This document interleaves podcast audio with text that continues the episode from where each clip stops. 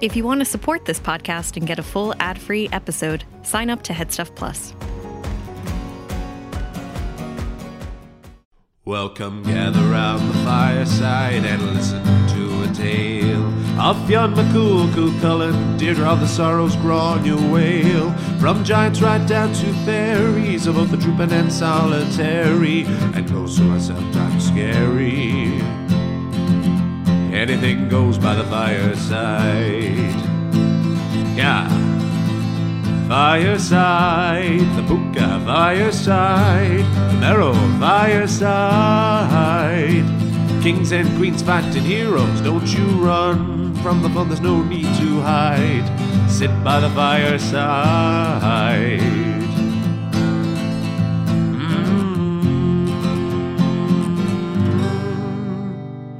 Fireside.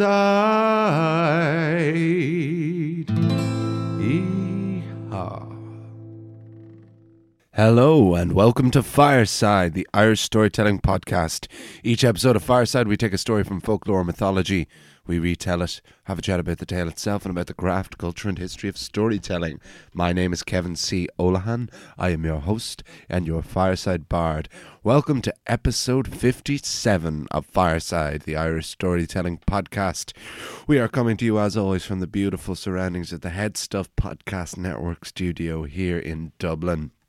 It is fantastic to be coming to you on this very well, I don't know when you're listening to this, probably in the warmth of your bed, but I tore myself away from my bed this morning to a very, very cold and frosty morning here in Dublin. It was the first, for those who don't live here, Dublin uh, is cold a lot and is rainy a lot, but because it's usually so rainy, we don't really usually get a huge amount of snow or anything, but we can get frost, and it is a very frosty morning today. To the degree where uh, I get uh, the Dublin bikes, which are the bikes that you can dock and kind of rent and put in other docks. And uh, I got one this morning, and there was frost on the saddle of it. Is it called a saddle? Seat, the bike seat, anyway. There was frost on it that I was I feared I would then become stuck to it. So it's lovely to be in the studio now to be telling a lovely warm tale on this very cold morning. And we are continuing the Ulster cycle.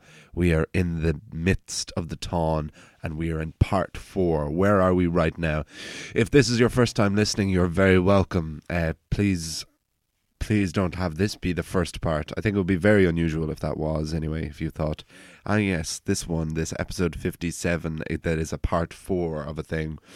But if this is your first listening, at least listen to the first part of the Táin, if not the very first episode one, all the way down, scrolling all the way down to the bottom there, which is great, as always, to be able to say that we have that many episodes built so far. But here we are, part four. So, what has happened so far? And of course, if you're a returning listener, you're welcome back. Thank you for your continued support. Please do continue to follow us on Instagram at Fireside Bard. Um, it's the best way to contact me. Thank you for all your messages that you send on. It is so, so gorgeous to hear everyone's different experiences of the podcast, the places they've listened to it, how they found it, why they came to it. I love hearing those so much. And for your recommendations of stories for me to do, which are also incredibly appreciated. I'm always on the hunt, particularly for new Irish folk tales.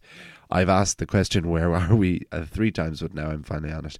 Where are we in the Táin? We have, last week we had invoked, Queen Maeve Ailill had uh, invoked single combat with Cú Chulainn and now we hear about the warp spasm, this very fabled other form of Cú Chulainn, which I have taken great joy in in adapting and experiencing in this story. So we'll chat more as always after the tale itself. But here is the Táin, part four on Fireside.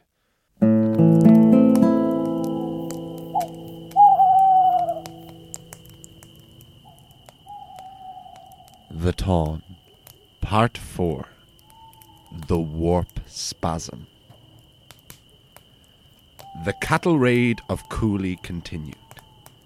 Queen Maeve and her gradually decreasing army of 57,000 roamed and ravaged Ulster in search of Donn Cúailnge, the brown bull of Cooley.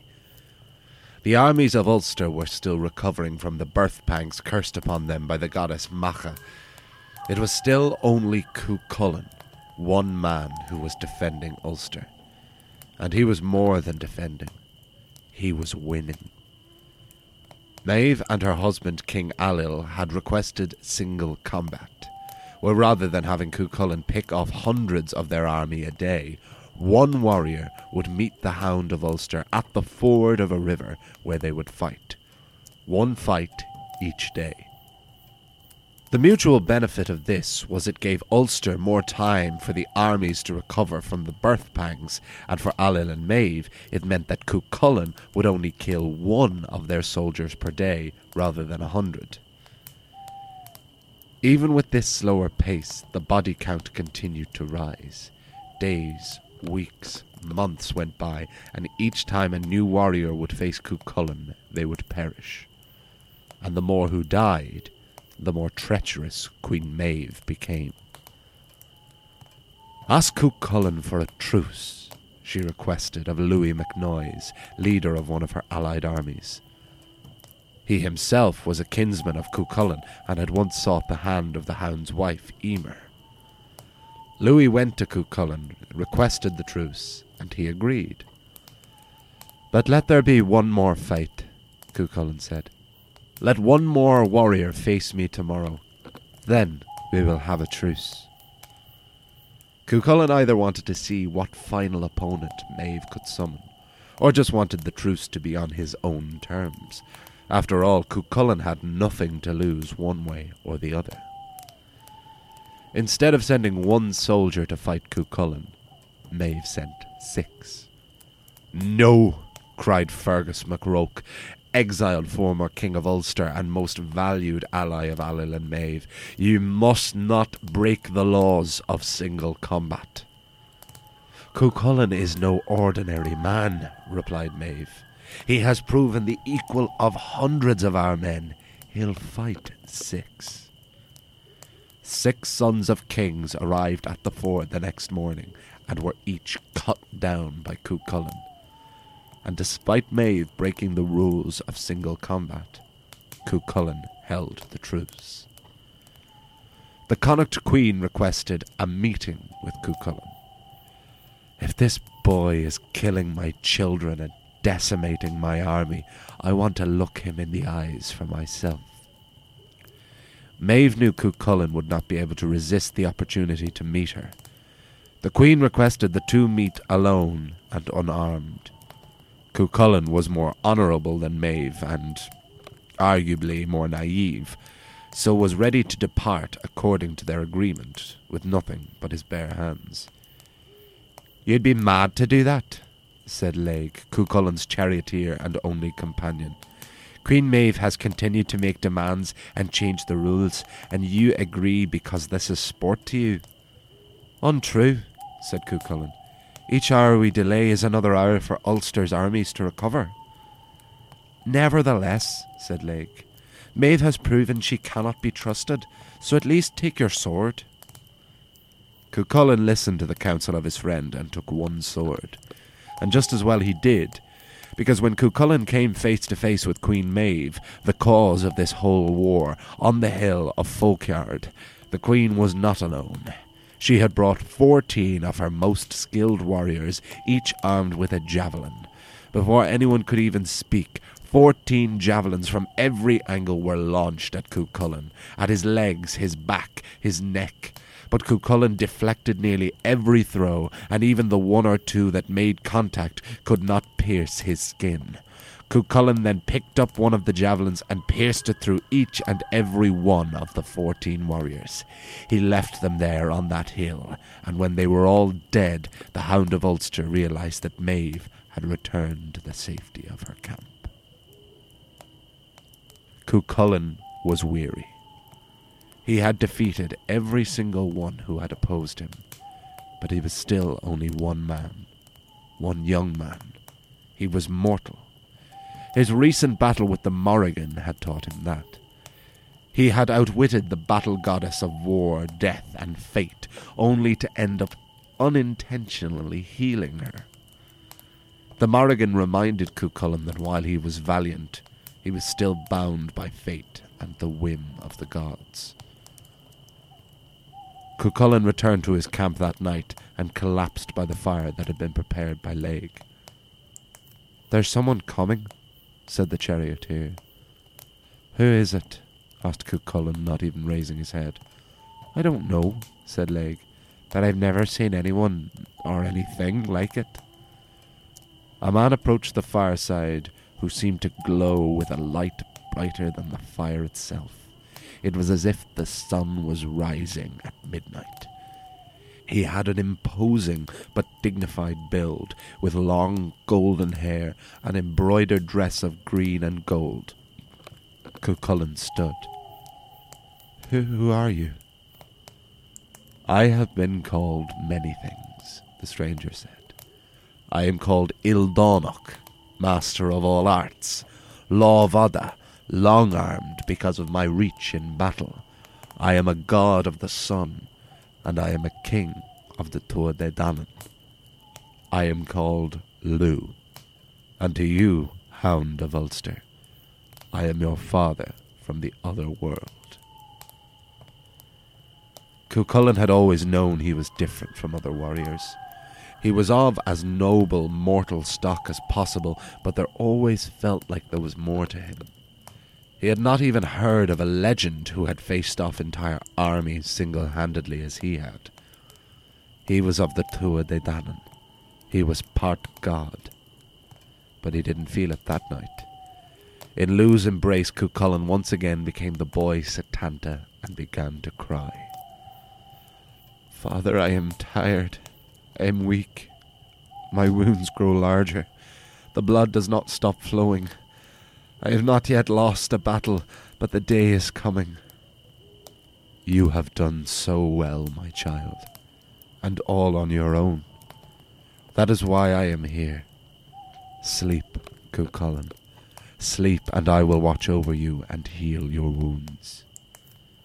And on request, Cuchulainn fell into the deepest slumber. And as he slept, Lugh carried him to a cave where he made various concoctions of herbs and ointments to heal the deep and many wounds his son had sustained in battle. It had been Macha who had cursed the Red Branch Knights of Ulster to feel the pangs of childbirth whenever they entered conflict. Macha was one part of the Trinity goddess, the Morrigan. So, as much as he wanted his foster son to win, Lugh could not overturn the curse of another of the Tuatha Dé Danann. But he could aid them.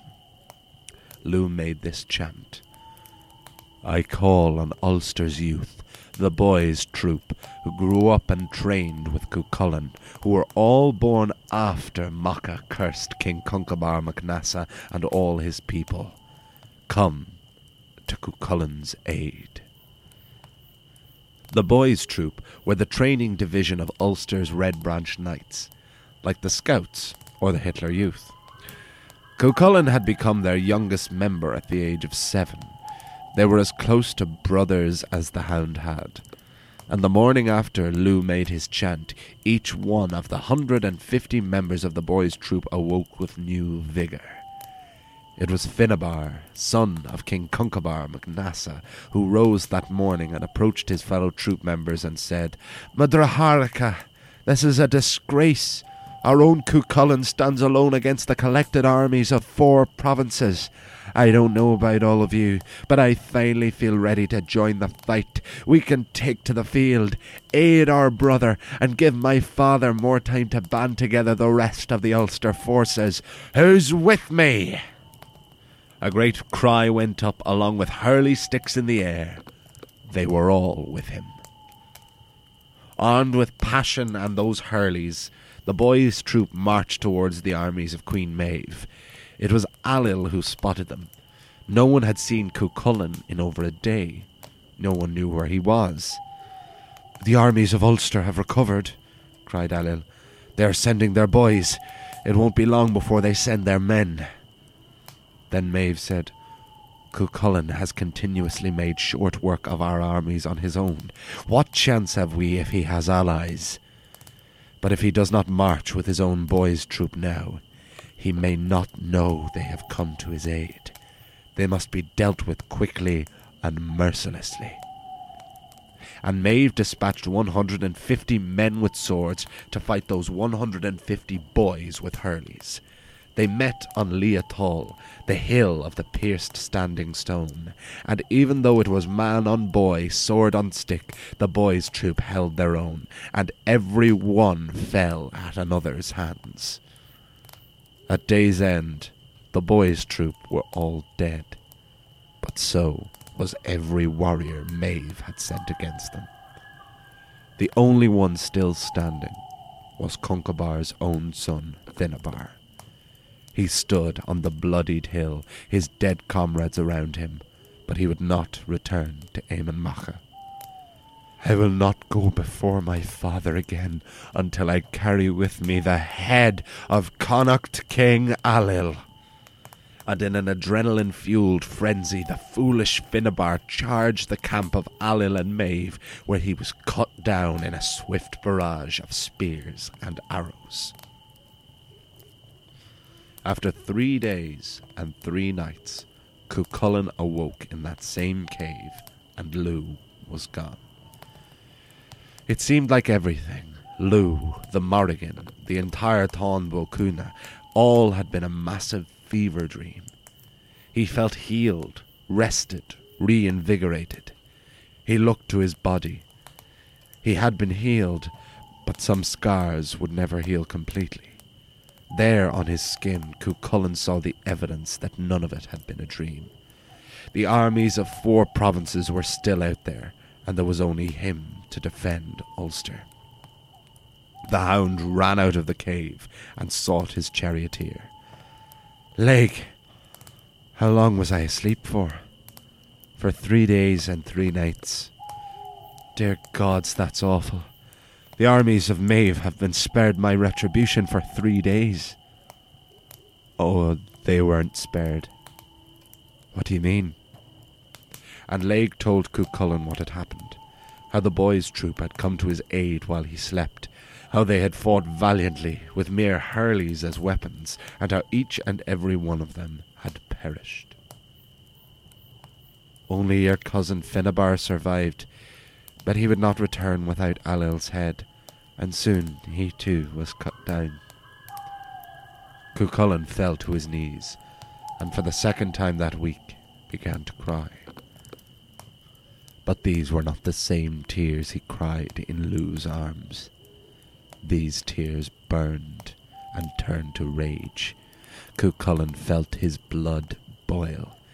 He actually felt hotter. His skin burned. His muscles and veins bulged. He began to lose control. Cuchulainn began to enter his first warp spasm. The warp spasm of Cuchulainn is almost indescribable because it had never been seen before or by anyone since. Every muscle and vein in his body ripped and swelled until the young hound trebled in size. His body began to twist and contort. It was as if he had no shape at all anymore. His eyes sunk deep into his head. His hair grew long down his back. Not even Cuchulainn's own mother could have recognized the monster he became. Beast though he was, Cuchulainn was on his feet, and every ounce of him was ready for the big, fat kill. As the Morrigan in raven form flew high overhead, the warp spasm controlled Hound of Ulster mounted his chariot and charged the armies of Queen Maeve.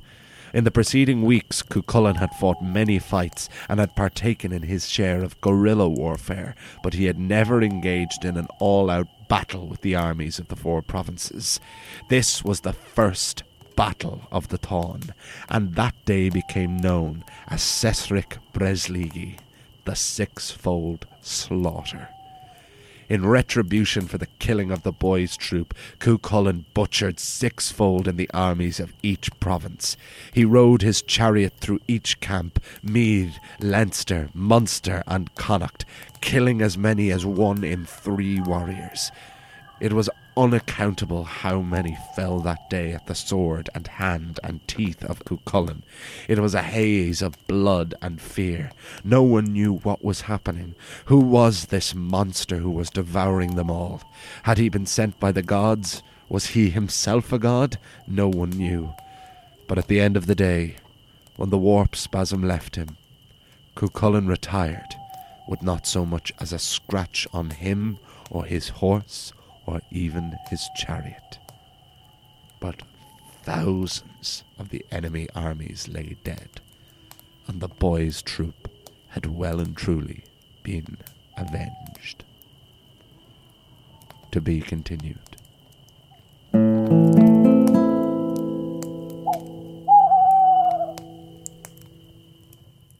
And that is part four of the Táin on Fireside. I hope you enjoyed it. How about that? The warp spasm of Cuchulainn. Oh, jeez, oh man. The warp spasm is very hard to describe in basically every source you find it. It's uh, even in Thomas Kinsella's 1969 definitive adaptation, which is my main source for this. Increasingly, I just grow more and more in love with it as a version, uh, detailed beyond detailed as it is but even Thomas Kinsella describes the warp spasm as indescribable. Um, but there are obviously a few things that spring to mind throughout our more contemporary pop culture. The first one that's worth mentioning, that is what I always kind of thought of for the warp spasm, is of course Hulk the Incredible Hulk. The Warp Spasm is Cuchulainn's Hulk mode. It is invoked. The primary reason for that is it's invoked through a kind of rage. It is it is a you won't like me when I'm angry scenario where Cuchulainn mourns for the death of the boy's troop and is sent into this frenzy. But there are other things it is described as well. It is described as similar to a Viking berserker so Berserker was a similar thing where it was a trance-like state that a Viking could go into, where they seemed to almost unconsciously become these ma- mad, frenzied beasts, destroying everything in their paths. Cuchulainn seems to maintain some. There seems to be a very swift and calculated uh, nature to Cuchulainn's fighting. Still, I suppose because I would have thought of her saying the warp spasm that he wouldn't be on his chariot. But the fact that he rides on his chariot would seem to me that Cuchulainn was still in some kind of semblance of control, that he still is an incredibly skilled fighter, just three times the size and terrifying, terrifying to behold. It's kind of like a wolfman mode, you know, like it's there could be some debate that as the Hound of Ulster that he becomes like this werewolf kind of creature. But the thing that seems most right to me that fits in my head is if anyone is a fan of the Dragon Ball franchise. Uh, Dragon Ball Z was one of my favorite TV shows when I was very small, and it's something that when I was on tour in America, I was touring with um, a lighting designer um, who I became very close with, and he was uh, he was a massive, massive Dragon Ball fan, and uh, myself and uh, my brother Kieran, who would have watched me play with uh, watched Dragon Ball Z when I was small. He used, there was used to be one thing he would be able to sit in and watch with me, and uh, we got uh, we went to Hot Topic in Amer- America, and we got um these matching uh, vests and shorts, uh, Dragon Ball Z sets. Uh, Kieran got uh, Goku, and I got a Vegeta. Anyone who knows the series knows that those are the two kind of uh, he- two heroes of the series, and one's the hero, and one's kind of the anti-hero. Starts more of a villain character, but was always my favorite, even when he was bad. Um, so I got the Vegeta and uh, and Kieran got the Goku, and we were in uh, Biloxi. I didn't know how because Hot Topic can have very contemporary pop culture things, but also has like really uh, retro pop culture, relatively speaking, as well. So I didn't know how um, how popular Dragon Ball was or still was. But we were in Biloxi in Mississippi. Uh, we had a day off, and I was on the beach, and um, Kieran and I both were wearing our uh, matching Dragon Ball Z vests and shorts. And uh, I was outside this restaurant, and some guy just called over to me, and he said, uh, "I like your Vegeta outfit." And I said, uh, "Oh, thanks, thanks very much." He said, "And I saw your boy Goku." so we had been spotted separately, uh, but that even that person knew that the two of them must be together. But cut a long story boring. Um, in Dragon Ball Z, they enter a mode called Super Saiyan, which uh, has various different stages, but is this form where their bodies kind of double in size. Their all of their muscles and veins bulge. Their hair becomes much longer. They they glow like the sun. It's very anime. It's very manga. Um, but it's Super Saiyan. You almost become gain more and more control. But there is a form where they can because Saiyans are uh, Saiyans can go into a great ape form as well, where they become a giant monstrous ape, uh, where they do lose more control. So there seems to be there seems to be huge echoes between the two of them to me. Not that I'm saying obviously in any way that um, Super Saiyan, but Super Saiyan mode probably came from some form of Japanese mythology or folklore, which I would be very interested to read about. Like there's so much there's so much high fantasy in Japan like through um, Studio Ghibli and through Dragon Ball and Pokemon and and so many great manga and anime shows that obviously must be rooted in a significant amount of folklore and mythology from that those cultures. And to a degree there is obviously going to be some amount of monomyth throughout all of humanity.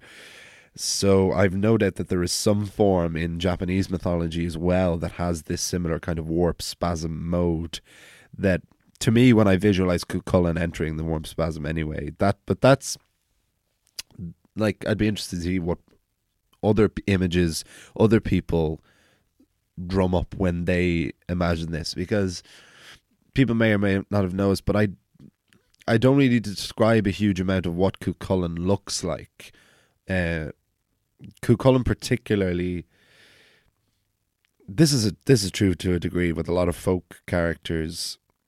I think they look like what they look like to you. That's that's kind of part of it. You know, you, Little Red Riding Hood, you only have to picture her Little Red Riding Hood, but the rest, the image just comes to your head, and that's that's kind of one of my favorite things about folklore. And favorite things about reading and listening to audiobooks in general like there's no doubt that one of the uh, one of the things that's not as nice when you reread like Harry Potter as as fantastic as the film adaptations were um you can't help but then picture the actors when you're rereading whereas which is if you read the books before is is different obviously than what you had in your head as as spot on as so many of the casts were. So what's really lovely is when they you come across a character in in the books that wasn't really featured in the films like Firenze for example the centaur who features very in a very small way in the first film but he becomes the teacher of div- divination in Order of the Phoenix in the book. And so there are several several scenes with him and it's kind of nice when your imagination can go back to just what it visualizes. And i try and whether consciously or not try and do that with these stories where Cuchulainn I think looks like you know to you he might look like he might have your your own face you might like to picture yourself as Cuchulainn or he might have Brad Pitt's face you know he might have anyone's face and I kind of like that within within the realms of what he has to look like, of course, you know. but usually he's just described as very young, with no beard, with long golden hair. It's thought he has like three different kind of hair colors altogether, but it's all stays fairly vague enough.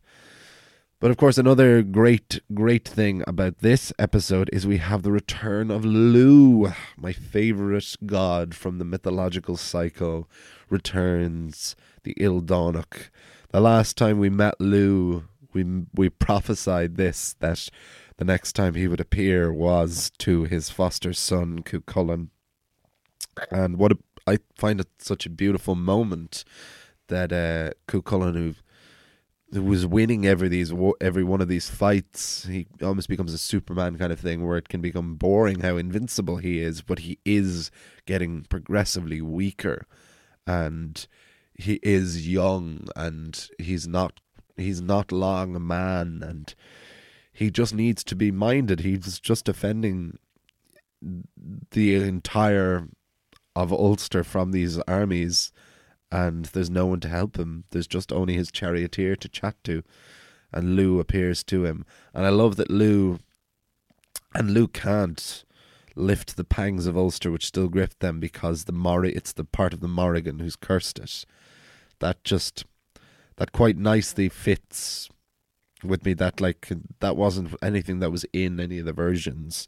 That was me just connecting the dots a little bit, but that makes sense to me because the because it was the Morrigan who cursed Ulster.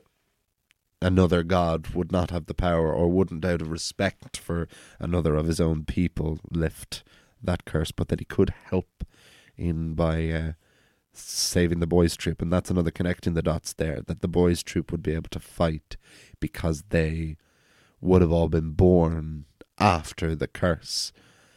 Um, and it's a very touching moment. These lads fight going out fighting with Hurleys which, um, in case anyone doesn't know, is uh, is the stick fought uh, fought uh, played where the with the game of hurling is played with. Um, you can look up an image of it if you can't. They're basically like a like a smushed baseball bat, basically like a flattened baseball bat. So it starts thin and then gets uh, wider round the end, kind of like a like a hockey stick, but with uh, wider at the end or um, longer. I'm not describing it very well. As you can probably tell, I'm not a hurler myself, uh, much to my chagrin. The more I read about the uh, myths of Ireland, the more I wish I'd kept up the hurling when I was a bit younger. Maybe it's not too late, not too late for any of us. Okay, I'm going to wrap up things there, but that has been part four of what will probably be it'll either be six or seven parts. I would imagine there'll be there definitely will be no more than seven parts to the Táin. I gave myself a max of seven, but it could be six. We've a couple. We've kind of only two big episodes left, but they may take three to do. Um, because next time we have the greatest, the most famous fight certainly in the Táin, which is Cuchulainn's fight against Ferdia and that'll be wonderful to do. And uh, then we will have the final battle itself. But that may take two episodes to do. We shall see. Um, this is actually the second time I've been in the studio in one week because actually won't be here next week because I am off to Norway. I don't know if I mentioned this at all in the preceding weeks or months, um, this I record this on the day my last day in a Christmas Carol in the Gate Theatre. Um, it is the 18th of January when I'm recording this episode, um, which is our last day. It has been an absolutely fantastic run. It's been a dream come true, start to finish. Two glorious months in one of the most beautiful theatres, one of the best places to work here in Ireland, and it's been a constant joy. And then on Wednesday, I fly to Norway for a couple of days we're going to uh, a city called Tromsø in very northern Norway, which is known as the Paris of the North or the gateway to the Arctic, um, in to perform at a festival of the Northern Lights with Celtic Nights with the show so very dear to my heart that I toured all around America with. I have said that Norse mythology would always seem like the logical next step to this podcast because of the deep association that Ireland has with the Vikings because they were they were us. They built our towns they built our cities they built the city I live in now and they built the town where I'm from. Um, and they are probably the reason I have uh, I have pale skin blue eyes and fair hair as well and some Danish blood rooted very deep down there. But I cannot wait to go to Norway. Um, and I may bring my recording equipment might do a little taster of a Norse special um, I think it would be a wasted opportunity if not, because I've never been to any of the Scandinavian countries before. Um, I'm only going for a couple of days, but I can't wait to get to see it. Can't wait to see the country. Can't wait to see the city, and I can't wait to be performing Celtic Nights again because it is again a show so very, very dear to my heart, and I do it. I do it forever. Uh, so I go and leave with that. I hope you all enjoyed part four of the Táin. Once again, if you're a continued listener, thank you so much for your support. Please do continue to follow me at Fireside Bard on Instagram um, if you want to contact me. Otherwise, my email is thefiresidebard at gmail.com. Um, please do like and subscribe and leave comments, ratings anywhere you can on iTunes, Spotify, wherever you get your podcasts. And I'll see you all. You'll hear me next time round the fireside. Thank you and goodbye. This podcast is part of the Headstuff Podcast Network. If you want to support this podcast and get a full ad free episode, sign up to Headstuff Plus.